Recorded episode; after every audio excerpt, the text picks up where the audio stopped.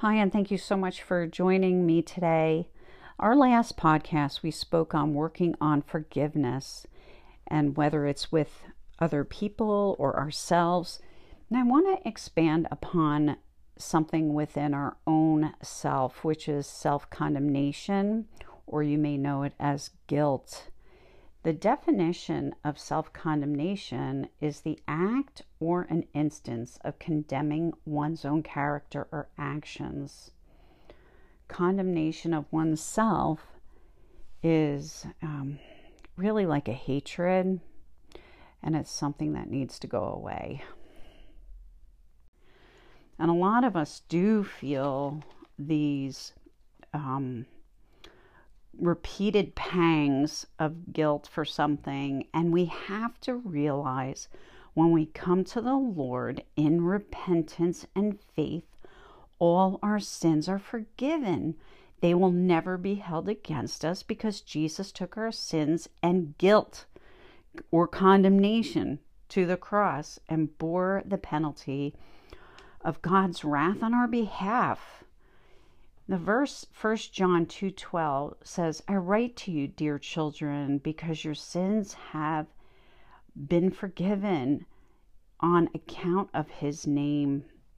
And isn't that such a blessing that we don't have to repeat in our head our wrongs? And if we do have to repeat it, repeat it to the Lord and say, Lord, help me with my guilt or my condemnation that I have in me. And when we are quick to confess and repent of our sins, there's no reason to hold on to guilt or live in shame. That's what I'm trying to impress upon you. Yet sometimes we're bound by self reproach long after the feeling should have been resolved. Romans 8 1 tells us there therefore there is now no condemnation in Christ Jesus. Amen. God has fully forgiven us, but we must learn to forgive ourselves. That is so, so important. Again, if you're ruminating or playing things out in your head, go to the Lord with that. And He will help soften that and take it away. Otherwise, we remain vulnerable to the turmoil of the guilt, and Satan loves condemnation.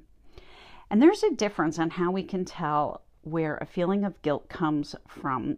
God given conviction focuses on a specific sinful action, whatever it is. And the enemy, uh, his accusations are usually generalized and directed to us and our worth doesn't that say it all? That's exactly what I want to tell you about.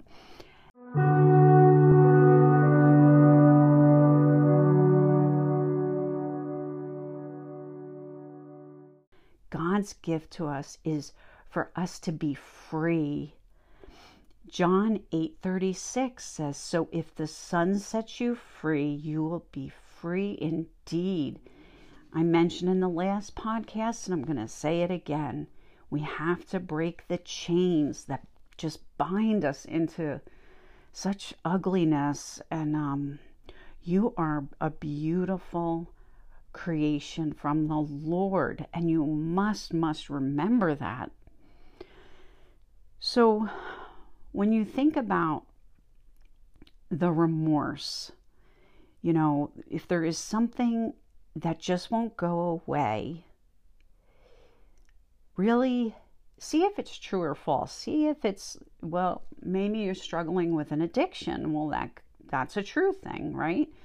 Or if it's false, you're telling yourself, oh, I can't do anything right, and yada, yada, yada. And, you know, it's time to end that condemnation and just start walking in the joy and love of God's forgiveness. I want you free. I want me free.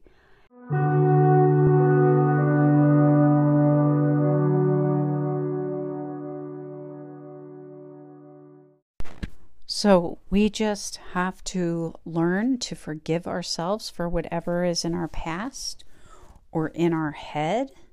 And what a comfort it is to know that we can go to the Lord and ask for his help and recover from self condemnation.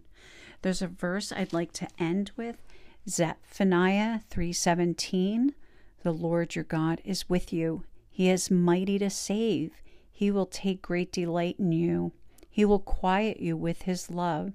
He will rejoice over you with singing hold on to that love and care from our heavenly Father I pray for you I pray for your struggles if you need a prayer partner, feel free to email me at comfortbites at gmail.com. Thank you for being with me today. God bless you.